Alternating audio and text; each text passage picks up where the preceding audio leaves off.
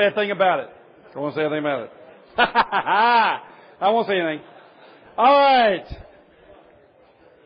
Now, you know I pull for those balls. All right. Guys, uh, we are turning to a very important book in the Bible. It's named Amos, and if you've got a Spirit of the Reformation Study Bible, you'll find it on page 1437. Somebody help the Auburn graduates with that. 1437. I don't know if they, I don't know if they go that high. So anyway, all right. So uh, we're looking at the book of Amos. This book was written, you can see here on this little time chart, around uh, uh, the ninth century. It was during the period of Jeroboam II. And what had happened was, as you see, the kingdom of Israel had been divided into Judah and Israel, the southern kingdom and the northern kingdom. And soon after that, we're going to have the prophet Amos who speaks around 860, 865, something like that, during the reign of Jeroboam II. Now, the reason this is such a cool prophet and very helpful for us today, listen to the, the status of things in that time. This is before, of course, by 150 years, 140 years, before the northern kingdom was taken into exile by Assyria. They are fat and happy. They're wealthy. They're prosperous. The northern kingdom in Israel, unlike the southern kingdom, which was faithful for a little longer, you see, they didn't go into exile uh, until 586 BC. The northern kingdom was financially prosperous. Uh, if you've been to Israel and you've looked at just the layout of the geography, you can see there's a major passageway that goes through the northern kingdom. Lots of trade, lots of merchants, and of course it was a great battleground. That's the reason that Armageddon is the valley of Megiddo, because in the valley of Megiddo, all these trade uh, uh, folks passed through there, and also armies passed through there, because that was a very important passageway between Egypt, the great kingdom of the, the south, and Assyria or Babylon, those kingdoms of the east. So they would all pass through there. That made Israel a very prosperous kingdom. And with money comes all kinds of problems. I'm sure none of you know anything about that. But when there's money and prosperity, you're going to get lots of sin in all of its variety. Also, in this season, uh, Amos's season, which would be right up in here, around 860 uh, BC, they were not under threat yet from Assyria. So militarily and politically, they, their borders were secure, and they were feeling, feeling very secure, very proud of themselves, very self-satisfied, and in their self-satisfaction, you know, when we don't have problems, we go astray. So in their self-satisfaction, they were beginning to worship other gods. They were also beginning to think that God's blessing falls upon the rich, and the richer you are, the more blessed you are, and it doesn't much matter how you treat your neighbor. We're going to see that that was the big concern of Amos. Now, the cool thing about Amos was he was a guy like most of you. He was a businessman. And he makes a big deal out of this later on, as we'll see in his prophecy. He says, "Look, I'm not a prophet nor the son of a prophet. That is, I didn't grow. I didn't. My dad didn't go to seminary. I'm not a preacher's kid. I'm not a preacher myself. Because you know, in in the school of the prophets, uh, often you would have prophet sons become prophets, and there was a school of them. They were trained. They would go to seminary, if you will, in, in, in their way of looking at it. And Amos says, "I ain't one of those." He said, "I'm a shepherd. I'm a self-employed business guy." And God just called me out of my business to go say something. And it wasn't for very long. His period of prophesying was probably a period of two years when the Lord put a burden on his heart. And here's what happened to the man. Here's what happened to this businessman. He found his voice, as Covey would put it. He found out what life was all about. He found out what his role was. He found out how he was supposed to make a difference in his own community, how he was supposed to influence his neighbors and his, even his state, if you will, the politics and how he was to influence the justice system. He's just a business guy, minding his own business until the Lord called him out of it. So here's a guy who is minding his own business, didn't go to seminary, was not a professional clergy bird, uh, and who is speaking to a very wealthy, prosperous, self-satisfied culture. Does this sound familiar? we got a room full of business guys, professional people largely, a few of you clergy birds, but most of you not. And we're living in the same kind of culture that Amos was living in. And God called him out of his business, put him back in his business later. I mean, it's not as though you have to leave your business in order to be a prophet. That's the whole point. That if we are fulfilling our role, we've seen that Jesus Christ is the great fulfillment of all the prophets of the Old Testament. He's the ultimate prophet. And then we've seen that by the Spirit, He makes all of us prophets. If we're in Christ, if we're following Christ, we become prophets. So this is how we find our voice. It's in Christ. And we'll have the same voice that this little shepherd from Tekoa had. Now, look with me at kind of the layout, the lay of the land. Here it is. Tekoa is south of Jerusalem. Here's the southern kingdom. Here's the northern kingdom. And here is the valley uh, through which many of the tradesmen would pass, right through here. And then they'd go on up to Damascus and Assyria and so on. And they would come right through here and go down the coast to Egypt. So that's the reason this was such a rich trade area. And you'll find Samaria right here. So all these tradesmen were going through here. And when you get military control, you could charge taxes and tolls for going through here, which they did. Uh, some of you have been to Bet Shean, which is right here. That's what that was. It was a passageway, a very narrow passageway, uh, when you get to the Jordan River that you go here and then on up north. So Israel was very prosperous. Amos is a southerner. He is a self-employed businessman in the south, south of Jerusalem. He speaks both to Israel and to Judah, but probably primarily to Israel, the northern kingdom. The reason is that a lot of his prophecies will be spoken in Samaria, the capital of the north, and in Bethel, which is not shown here, but it's right around there somewhere, uh, which was a place where the northerners had set up a worship center in Bethel, in Bethel and in Dan. They had worship centers, and of course, they'd set up these golden calves, uh, you know, just like they had in Egypt, false worship. So God had a lot to say about that too. But here we have a very prosperous nation, self-employed businessman from Tekoa, uh, who's now asked by God, commanded by God to go north and deliver some very scathing prophecies. Now, let's look at chapter 1 and we'll see how this gets started. And uh, I want us to, to notice that what is going to happen in chapters 1 and 2 is that God is going to show us that He speaks to all the nations.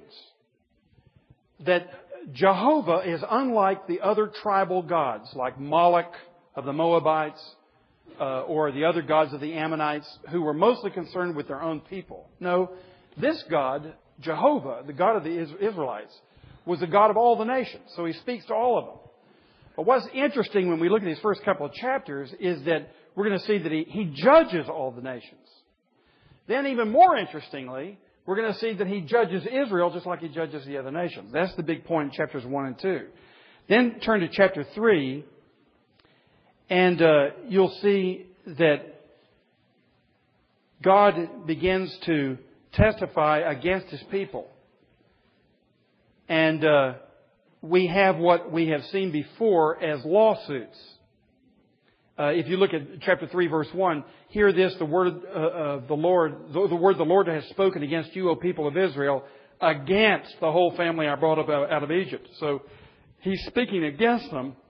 We saw in Hosea how God, as the judge and prosecutor and jury and executioner, he's all of them, will call us into court and um, he will file a riv, a, a lawsuit against us. And so he's the prosecutor and the judge and the jury. And this is what's happening in chapter 3 and in chapter 4 you hear it, you see it again. Chapter 4 at the beginning, hear this word, hear this word, you cows of Bashan on Mount Samaria. He's talking about the cows that they worship. And he's calling them cows. You, you uh, women who oppress the poor and crush the needy and so on. And say to your husbands, bring us some drink. So there are a couple of lawsuits. Then you, when you get to chapter 5, he says once again this word hear, Shema. Hear this word, O house of Israel, this lament I take up concerning you. So now God is going to sing a dirge. It's like a funeral. So first of all, God's showing us that He's sovereign over all the nations and He's going to judge us just like He does everybody else. Then in chapters 3 and 4, He shows, I got a lawsuit against you. I Got a suit against my people. Then you turn to chapter 5, all the way from 5 to chapter 9, verse 10. All the way through there. And we're going to try to cover as much of this as we can today. We'll just see how it goes. 9, 10, you get this lament. And we're going to see what God is really sad about.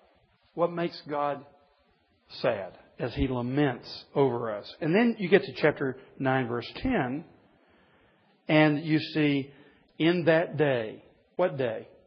Verse 11. Chapter 10, verse 11. In that day, I will restore. So, as we've seen before, God is both judge and restorer. And we've seen that those judgments will come, and they do come. When God comes in 722 through the Assyrians to take the Israelites into uh, exile, 586 BC, 150 years later, he comes and takes the Judahites into exile to Babylon. So he does judge. But on that last day, and his ultimate, his last word is a word of restoration. And we'll see that. That's common in all the prophets, and certainly in Amos. So, let's turn back to chapter 1. And uh, let's get a good look then at what the prophet is saying to us. This is God's lawsuit against us. And the first shocker we get in chapters 1 and 2 is that the church is judged just like the world. If you look in 1 1 through 2 3, you'll see that God roars and thunders at a violent world. And look at this. These six nations are picked out. And he uses this little formula for three sins and for four. And that's a common formula in this period in, uh, in the Near East to speak of an increasing judgment that's coming upon the people. For three sins of Damascus, this is verse 3, for three sins of Damascus, even for four, I will not turn back my wrath because she threshed Gilead with sledges having iron teeth. I will send fire upon the house of Hazael that will consume the fortresses of Ben Hadad. He's just picking out the cities and towns of Assyria and saying, I want to wipe this place out because they took advantage of my people. So what God is saying is, as, as we saw last time in looking at Joel, we, rejoice, we repent when we see that the end time is coming. We rejoice in it because we know that God is going to vindicate His people. There's not one thing done against His people that will not be vindicated. Don't worry about it. You're not to vindicate yourself. God will vindicate you. You're not to take vengeance for your own person.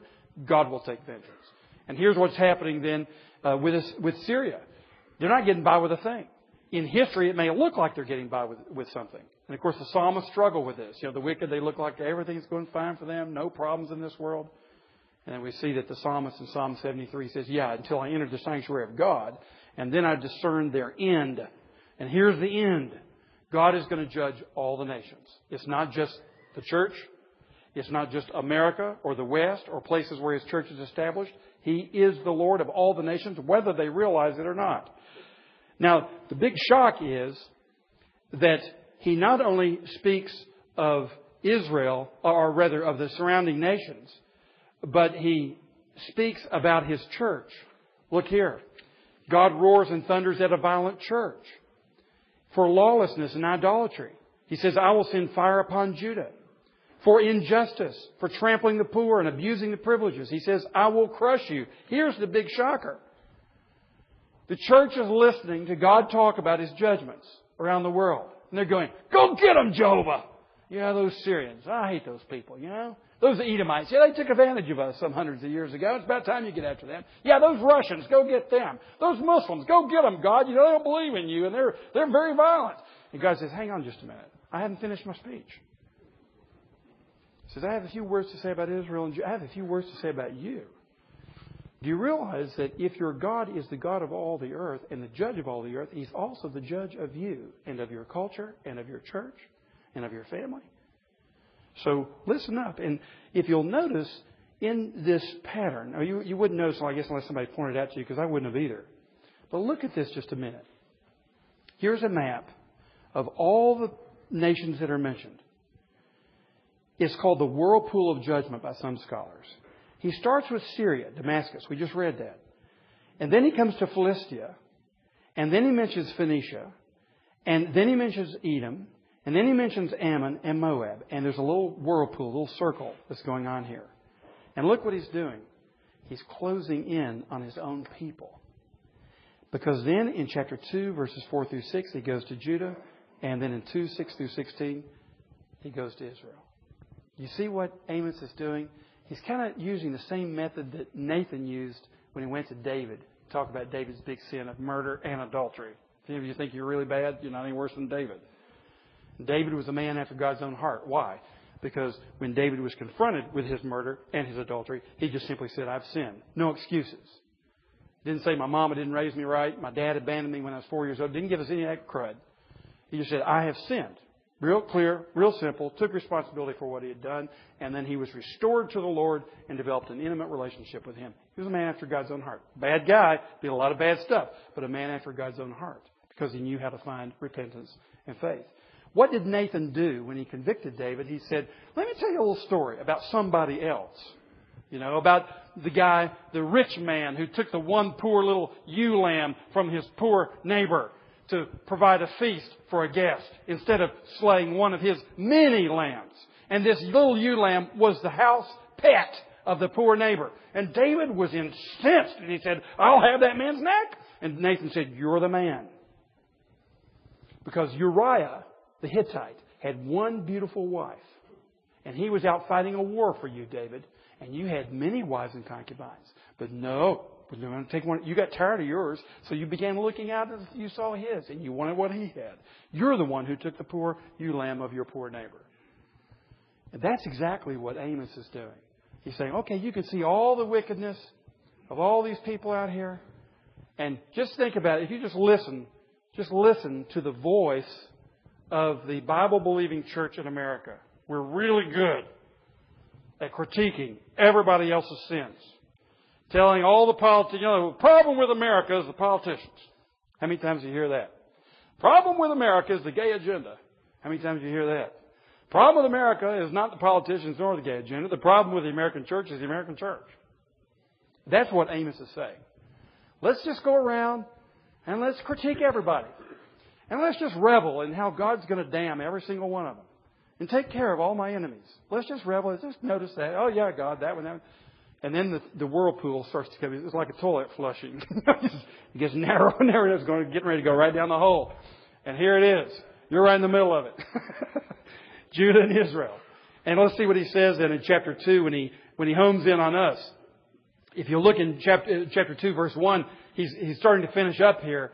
Here's his last one. He says, for three sins of Moab. Oh yeah, those Moabites. They're bad actors. They have been for centuries. You know, they just got bad DNA. Even for four, I will not turn back, back my wrath because he burned as if to lime the bones of Edom's king. I will send fire upon Moab that will consume the fortresses of Kerioth.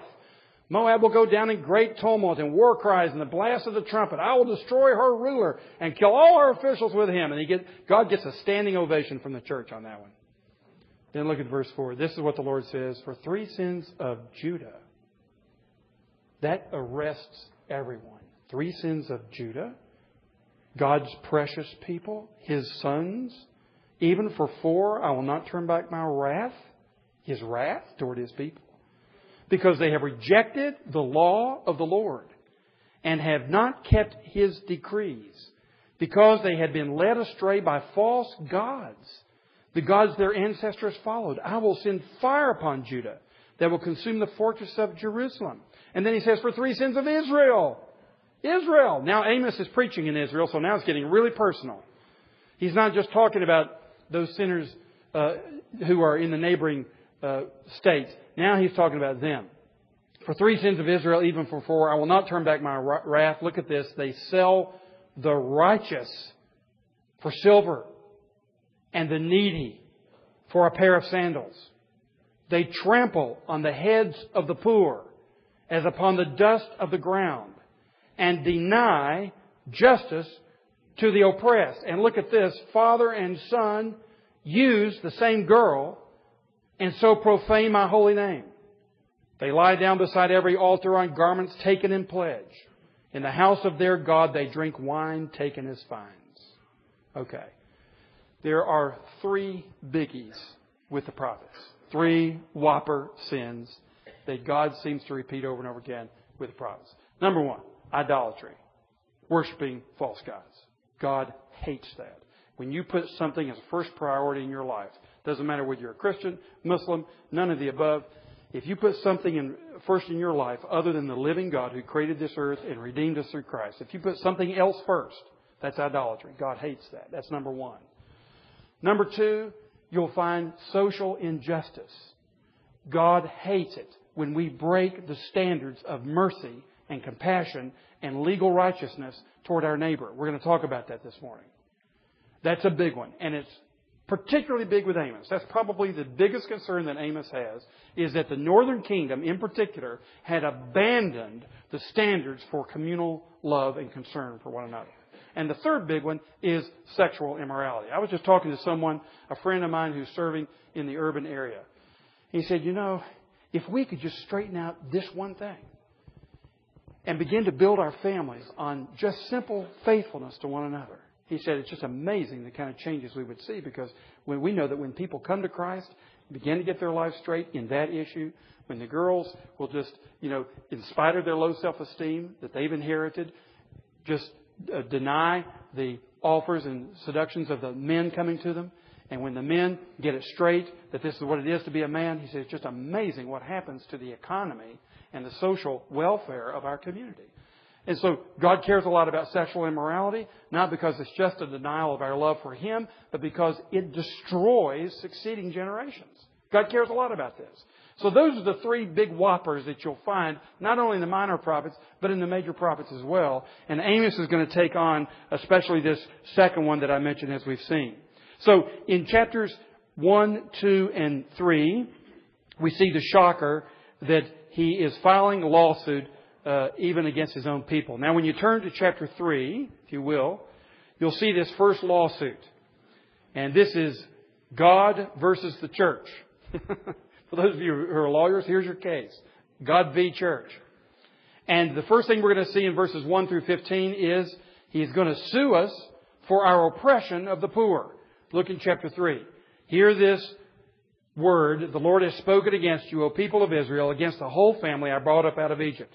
You only have I chosen of all the families of the earth. Therefore, I will punish you for all your sins. And look at verse 6. When a trumpet sounds in a city, do not the people tremble? When disaster comes to a city, has not the Lord caused it? Now just hold on there just a minute. Verse 6.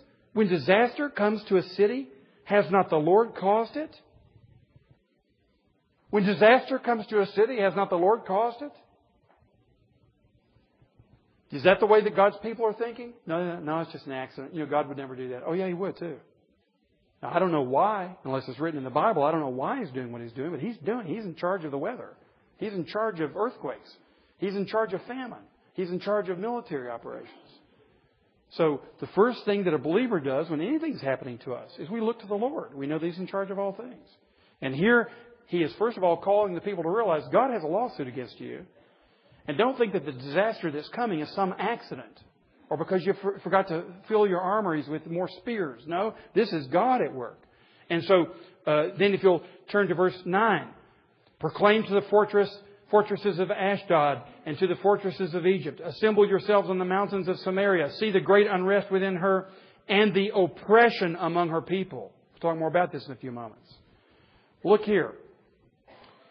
He is, he is suing us for our oppression of the poor, and here are the special aggravations. We saw in verse 1 and 2, we're God's family. That means we should be the ones who tremble at His voice. We're His kids. If anybody recognizes His voice, it should be ourselves. If anybody recognizes that we should humble ourselves when disaster comes, it is ourselves. And Amos is saying, you people are the last ones to look to God. You don't have a very good theological view of what your disasters mean.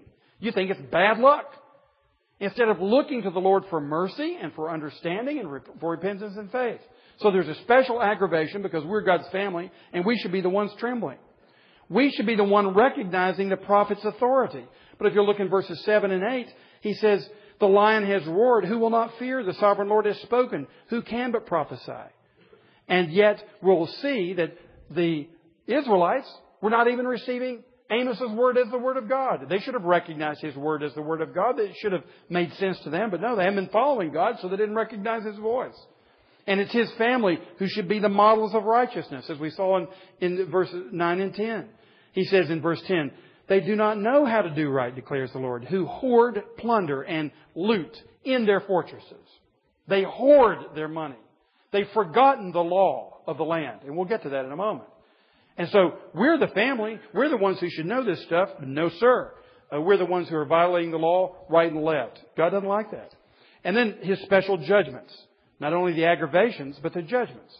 He says in verse 11, we will be overrun by our enemy. An enemy will overrun the land in verse 11.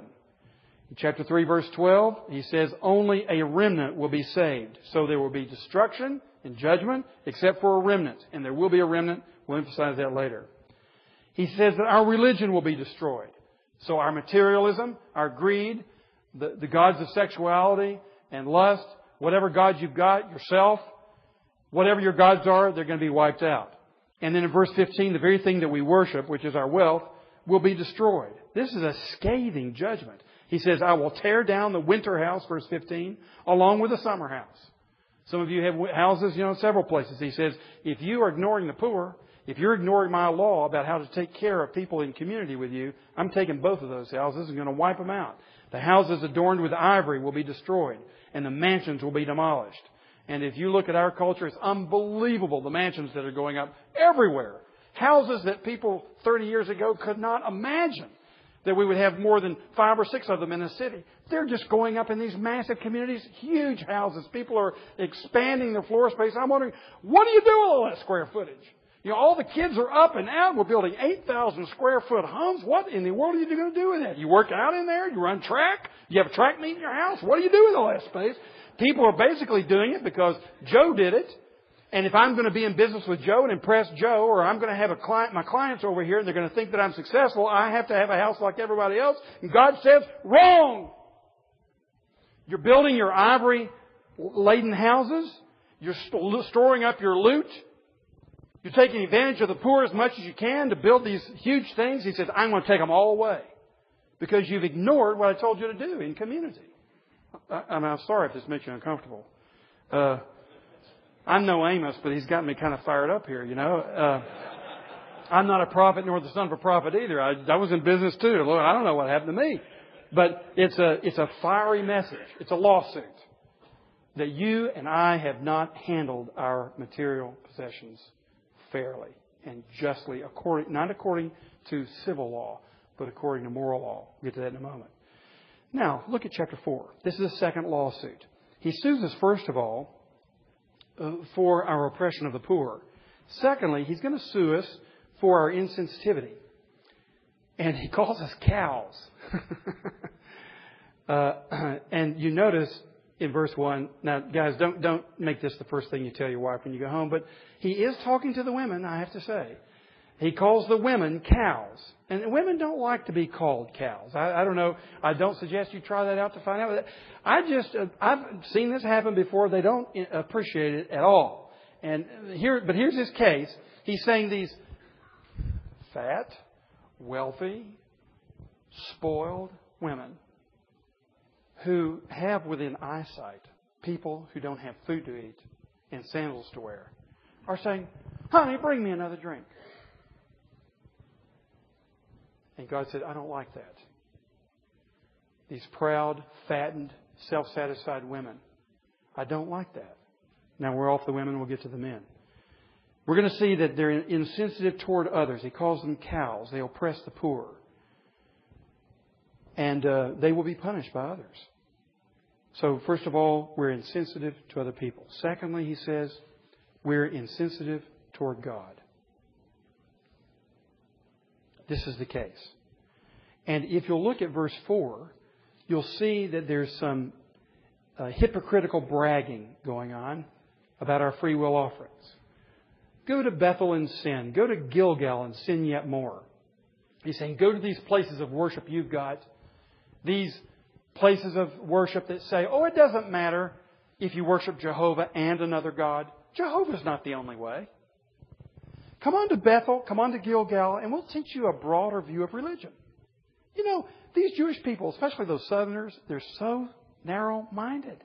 Those Judahites, they're trying to tell us that Jehovah, Jehovah's jealous, that he doesn't want any other God worshipped.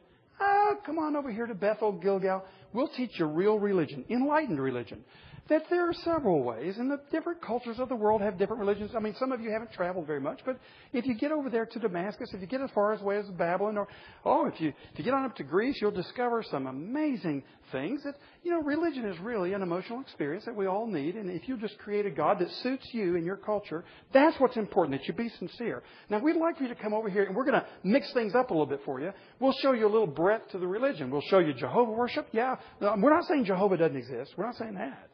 I mean, we're Jehovahites. Don't you dare say that we don't trust in Jehovah. We're Jehovahites. We're just saying that you can enjoy these other religions too and give other people credit. They're seeking God just like you are. That was the religion. Does this sound familiar to anybody? That was the religion. And so God says, okay, go ahead. Just go to Gilgal.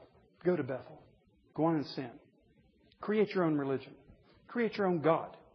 A God who will suit your peccadillos. A God you can get along with. That's the kind of God you want. Go ahead. Create it. Worship it.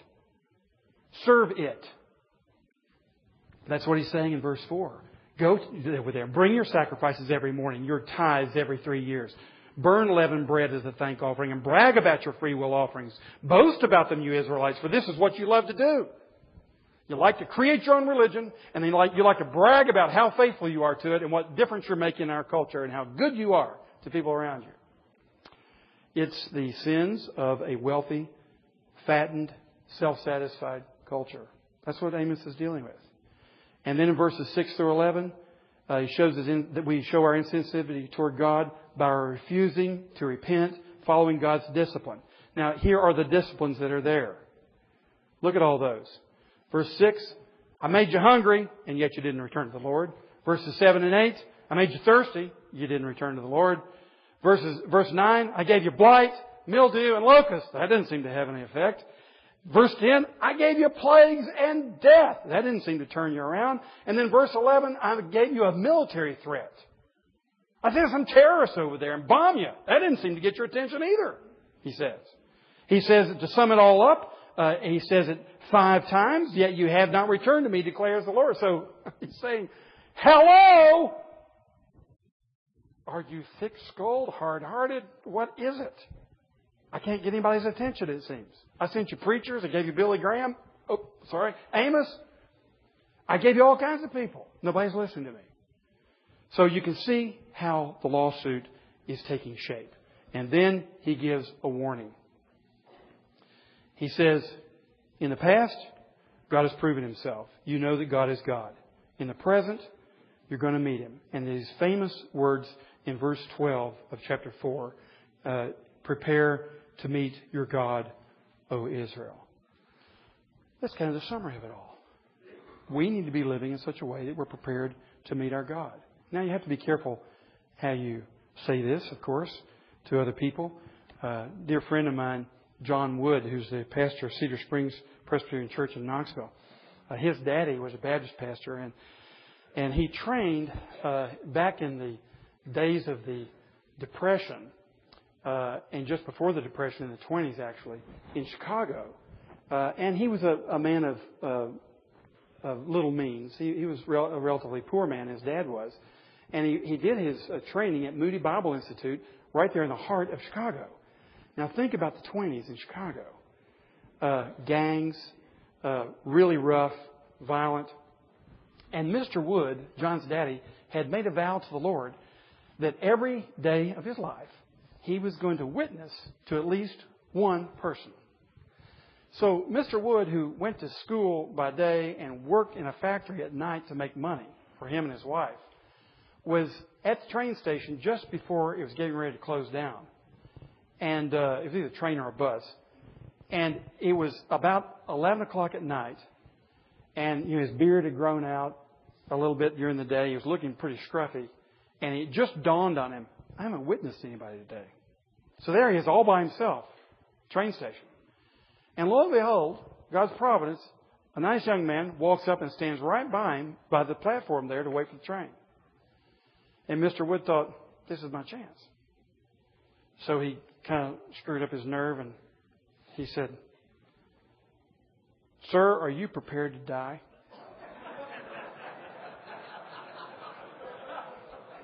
This is the 1920s with all the gangs, and Mr. Wood is looking pretty rough coming out of the factory. The man just stood there, looked straight ahead. And when the train came the doors opened, he dove onto the floor face first. Watch out how you say this to other people. But God is saying it to you. Prepare to meet your God, O Israel. And you know what, guys? The most important thing you can do this morning at uh, 7:10 a.m. is to prepare to meet your God. It's the most important thing you can do. And if you are preparing, you're going to be open to what God has to say to us about how we're supposed to live in this life in the present.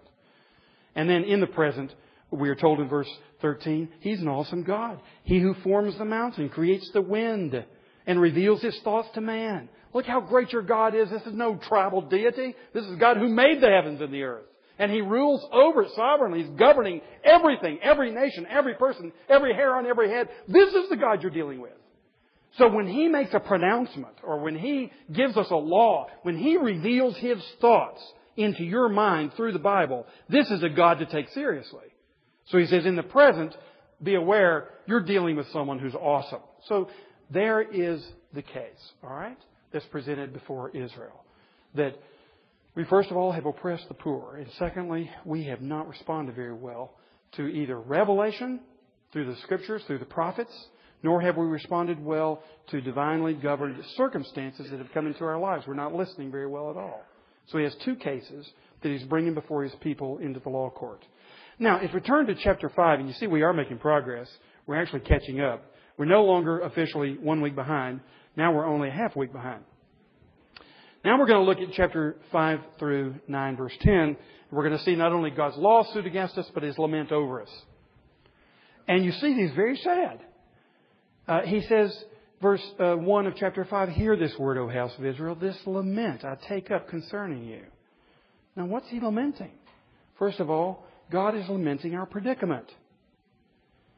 This is the strangest thing about God. He is not like an angry, petulant, unreasonable uh, man who can't control his anger.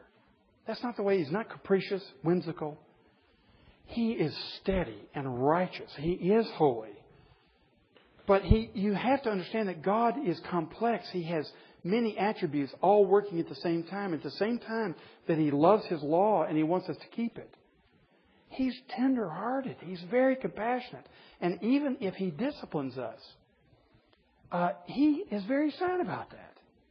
And any father here who really loves his children knows that there are times when you get so angry with your children you want to wring their necks.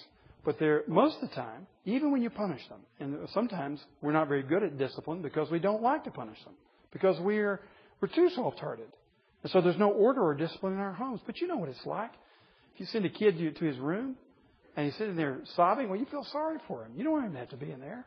That's exactly the way the Lord is. He laments over us. So at the same time that you know Him as an awesome God who's going to judge all evil, realize that for His people, He's a tender hearted Father more so than any of your grandfathers, any of your uncles, any person you've ever known, more than your mother. God loves us more than our mothers do. He's very tender-hearted. And he laments over our predicament. First of all, because the ruin will be great. He says, Fallen is virgin Israel, verse 1. Never to rise again. Deserted in her own land with no one to lift her up. How, what a sad story. And so God is lamenting our imminent, unnecessary ruin. This is not necessary. This does not have to happen. And he's weeping over us.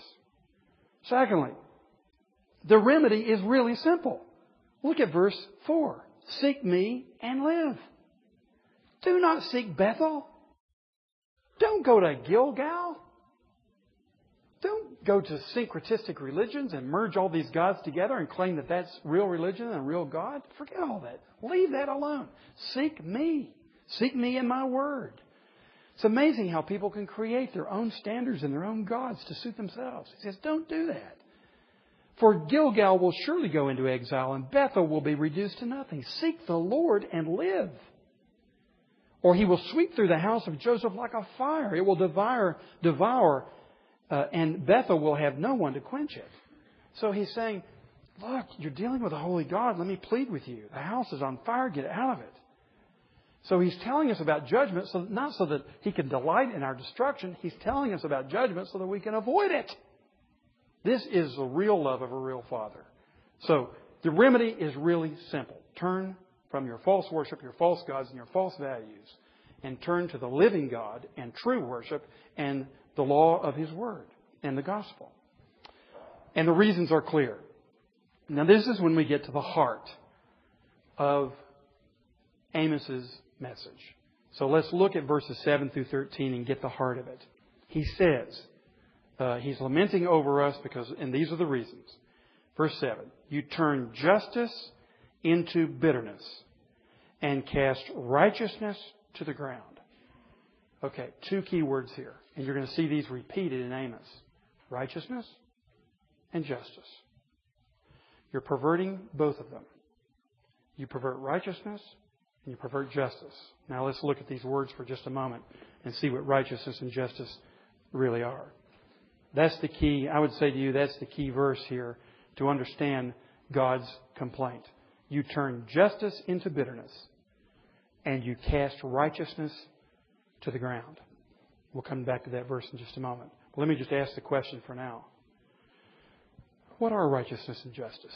Let's talk about these words for just a moment. They are rich biblical words. They need to be brought into practice today by people who profess to be followers of Christ. Righteousness, here's the Hebrew word, it's tzaddik or tzedek. Uh, this S has a dot under it, so that means it's kind of TS. Tzedek. That's righteousness. Uh, for example, remember the name Melchizedek. Melchizedek. Melchi means my king. Zedek means righteous. My king is righteous. See, Hebrew names uh, often will have Zedek in it, if you think about it. So righteousness is used very often, and here's what it means. It means to act rightly or in accord with God's law. So a righteous man is one who takes God's law and he walks in accord with the standard that is revealed in God's Word. He walks in accord with the standard, which is God's law. Now, for example, in Genesis 38:26, some of you may remember when Judah uh, had got a prostitute, or what he thought was a prostitute, and it was Tamar in disguise. Tamar had been married to one of his sons. He died. She married another one. He died. Judah didn't want to give any more sons. So he made her a promise that she would have a levirate marriage, be able to take the next son, but he, he avoided it because he didn't want any more to die.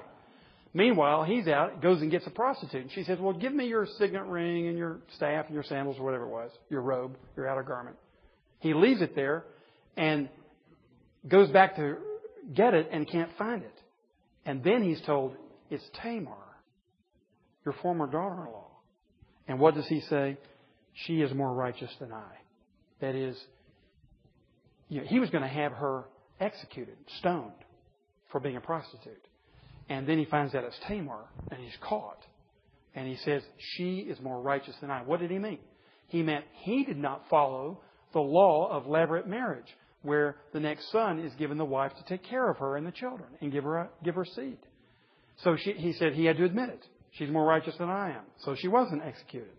There's a case of righteousness. What did Jesus say? He said to his disciples, uh, when he was critiquing the Pharisees, he says, Now hang on just a minute. The Pharisees have some problems. They're externally oriented. They're concerned about image management, not about the heart. And they don't take the law far enough. But he says, as far as you're concerned, let me tell you this. Anyone who's going to heaven, their righteousness must, must exceed that of the scribes and Pharisees. So the problem with the Pharisees is not that they're too meticulous about the law. No. The real followers of God will be more meticulous than the Pharisees are. And then he goes on to teach about what that meticulous heart is like. It's a heart that loves people, is compassionate, not just concerned about my righteousness, my standing before God, and certainly not bringing the law down uh, to meet human standards like the Pharisees did. So there's another case of righteousness, conformity to God's standard. Now, what is justice? Here's the word mishpat. Is the way you pronounce it. Mishpat. Is found 425 times in the Old Testament. This is a big word a big concept, a key in the Old Testament. God is a God of mishpat. He wants his people to be a people of mishpat. What is it? It is to give your neighbor his due based on biblical communal standards. Give your neighbor his due. Now that has many implications. When you get in the courtroom and people have lawsuits against each other, you're to give your brother his due. And we are to see that the courts render justice to every man, every woman, every child, regardless of their economic status, regardless of their race, regardless of their record. They are to receive their due in court. And when that doesn't happen, and the courts are perverted, God gets very upset with His people. There's another aspect to this giving your neighbor his due. When we live in community, as with the case of Israel and Judah, we are concerned about the welfare of our neighbor. We're not just concerned that they have a chance, theoretically speaking. We're not just concerned that they have their civil, juridical rights. We're concerned about that. All the people in this country have not had their civil rights up until very recently, and there's still questions uh, uh, prevailing today. Certainly God cares about that, but He cares about a whole lot more than that. And unfortunately, in this country, people think sometimes, well, if you give someone their legal, juridical rights, well, my, my job's done. And now I can go make as much money as I want to, spend it however I want to, build my high wall, fence it in, lock it in, gate myself in, and I'm really not obligated to think about it anymore as long as there's legal jurisprudence going on in this society, then I can be relieved of my duties. And God says, no, you can't. Not if you understand mishpat. Because mishpat cares for the neighbor. Let me give you an example. There's a law in the Old Testament that a man who owns a field can glean the field, but he can't go through the second time. You only go through once. You say, well, I didn't get all the, I didn't get all the grain the first time. That's just the point. And poor people like Ruth can come through your field. She doesn't own it. She didn't work there. She just lives in your community. And she can come through your field on the second gleaning and get her food for her table. And you don't glean around the edges of your field so that the alien and the neighbor and the poor can come get some food. That's mishpat. That's justice. It's not, see, compassion is within this word mishpat, and most North Americans who've been brought up on the Roman rule of law think that justice is only legal jurisprudence. The Bible says no, justice is more than that. It is legal, and you must be sure people get a fair day in court when there are criminal or civil suits. But you must also be sure that they have something to eat something to wear, a job that they can obtain if at all possible, and that you are obligated as the wealthy professionals in this culture to see that that is happening. That's mishpat. That's what the Christians are to be about. We focus on sins that we don't like. We don't like people having, we don't like the fact that in uh, Memphis proper, 75% of our children are born outside of wedlock. We don't like that, so we speak a lot about it, and we probably should. But typically, suburbanites don't address the sins of mishpat. Because you know what that's going to do? It's going to reduce your bank account. And it's going to change your calendar. And unfortunately, for too many of us, our bank accounts and our calendars have become our gods. We want to spend our time the way we want to spend it. And we want to spend our money the way we want to spend it. And we just ignore God's Word, which is exactly what the people did in the ninth century when Amos the businessman said, God tells me he's had enough of this, and he's put this burden on my heart, and I've had enough of it, and I'm going to find my voice in this culture, and I'm going to be a different man. So mishpat is giving due to your neighbor. You'll also find, for example, in Israel, every 50th year, they called it a year of Jubilee. What happens in the year of Jubilee? All the property in all the nation returns to its ancestral owners. You can start off with a piece of property. You can squander it for you, your children, and your grandchildren. But 50 years later, that property will return to your descendants who will be able to start all over again even though you screwed up and you ruined their name and you despoiled their inheritance. They have another chance. Now, I don't know, I don't think that could work in a nation that is a pluralistic nation like our own. But do you get the principle? That we've got to find ways, the landowners and those who have the power in the economic engine of the West have to figure out ways regularly to re-empower those who through generations have lost their access to the levers of economic power. It is our solemn oath and duty to be sure there are mechanisms by Mishpat, there are mechanisms to reinstate those people. Let me give you an example of how this is done. Some of you already have designed your estates so that you're going to have a nice little gift for your children, allow them to get a little start, maybe help make that down payment on their next house or educate grand, your grandchildren or whatever. But look, if that's all you're doing, Mishpat's not in your head. I'm talking to a group here who are some of the wealthiest in the entire world. If you're in East Memphis or surrounding area, you are in, among the wealthiest in the world.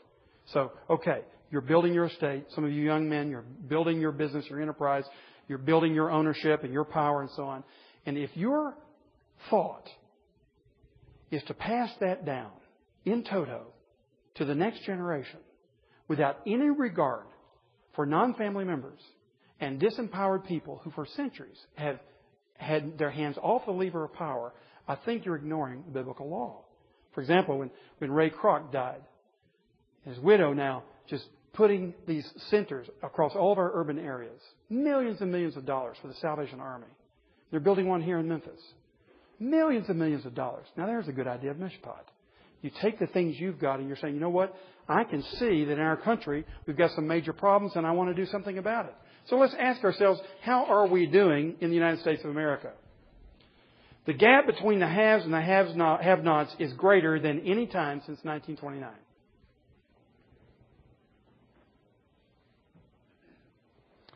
The percentage of possessions owned by the top 10% in this country are the greatest it's ever been in the history of the country.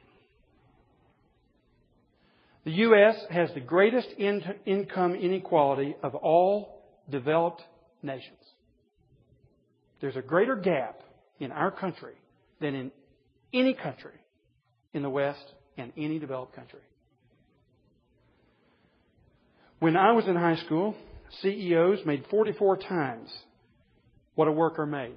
So if a worker made $5,000, then a CEO would make $220,000 if I did my arithmetic correct. Okay? Fair enough. 10 years ago is 209 times. CEO salaries went up 500%. Company profits went up 145%. Workers' wages have hardly gone up at all. The minimum wage right now, if we, if minimum wage had kept up with CEO salaries, the minimum wage right now would be $39,000. The typical worker would be making today, if he kept up with his CEO, he'd be making six figures. Now, I know that CEOs are worth their money. I mean, just look. You look at, you know, uh, uh, Jim, what's his name? The Good to Great? Somebody help me. It's Collins, yeah. Jim Collins, Good to Great. You, you look at these great companies, and every one of them has a CEO who has some common traits. I suggest you read it. It's very interesting. I'm not against good CEOs, and I'm not against paying what they're worth. What I'm against is CEOs who have no mentality whatsoever for Mishpat. The living wage, I think we're told now, is is it nine fifty an hour in Memphis? Is there any sense at all among your lowest paid workers that they ought to be making? I mean, we, we had to repent on the church staff. We had to be sure that every one of our, you know, our lowest paid people have a living wage. We were paying people that didn't have a living wage. And we're the church. What happened to Mishpat? Went out the window. For all this fight about the legal ramifications of a minimum wage. Hey, look, I'm not talking about politics. I'm not talking about legislation right now. I'm talking about your business. And I'm talking about your yard worker. I'm talking about the woman who helps in your house. And I'm talking about all the people under your employ. Do they have a living wage? Do they have medical care? Well, no, I tell you, they don't. Do you realize that Church Health Center, you can provide medical care for your part-time workers at a minimum cost? How many people are using it? Scott Morris is just amazed that so few people even take advantage of all the doctors, many, many doctors, some of you in this room, who have agreed to work with Church Health Center to provide low cost, a sacrifice to yourself, doctors, low cost medical care for part-time employees in the employ of people, professional people like people in this room. How many people take advantage of it and buy a cheap medical care policy for their house help and their yard workers and their part-time employees in work? Very, very few. Why? Because, shoot, after all, it's about me. that would cost me something. And the whole game is to see how much I can end up with at the very end. That's the game. And I want to win. And God is simply saying that winning is defined differently. The poorest 10% in the U.S. are worse off than the poorest 10% in any developed country other than the U.K. The top 10% are getting wealthier in the past 10 years. The top 1% Please get this. Top 1% in our country own more than the bottom 90%. There's a huge gap. And you say, Wilson, I'm not responsible for all this. Good grief, you're giving me statistics about this whole country. I didn't do this. I'm saying just be sure you're not. How do you, you say, can I be sure I'm not? I got 30 seconds. Here's how you be sure you're not. Take matters into your own hand where you have influence. Take matters into your own hand where you have influence. Study again these hundreds of instances of mishpat in the Old Testament. Study Amos and see that God cares about this. And when we deny justice to the poor, which we are doing in our courts, by the way, more people go to prison for the same crime on lower income levels than those on higher income levels. More people are being executed who are black for the same crime than people who are white for the same crime in courts in America. There is tremendous juridical injustice in our courts. And then we have this widening gap on social justice. And we're swimming in it. We read the Wall Street Journal, Fortune magazine. We, we are swimming in all this stuff. And we, if you just assume, take it into your life, no critique, no judgment, no repentance, no new ideas, you're just happily swimming along as those who are fattened calves, who are just enjoying the drinks and the money and the, the privileges that you have received and you say, well, I didn't do it. I just, I can't help it if they pay me that much. Yeah, you can too. You can give it away. So there has to be a new mentality of tzedek and mishpat. That's what Amos, the businessman, is so worked up about. And the reason he's worked up, he thinks God is. I think he's right. Let's pray. Father, these are heavy things for us. And we know the end of this prophecy that you're going to restore all things. You're going to send your Son, Jesus Christ. You're going to forgive us all of our sins, not one sin held against us. We're free. We're not condemned. And yet, we at the same time hear the thunder and the roar of your law. And we realize we're participating in a lot of stuff that probably doesn't make you very happy. So, God, we, we pray that you'll help us today to figure this out. Help each man here to be an expert on what mishpat means in his particular life. Not somebody else's life, but his life. Help me, Lord, to figure out what it means in my life. And may we all leave here as men who are pursuing, pursuing with all of our hearts the living God, not some false God that we can create, but the living and the true God, whose word and will has been made known in the sacred scriptures, and may we be men of this book because it is the book of God. Help us, for Lord, we're weak. We all like money. We all like privileges.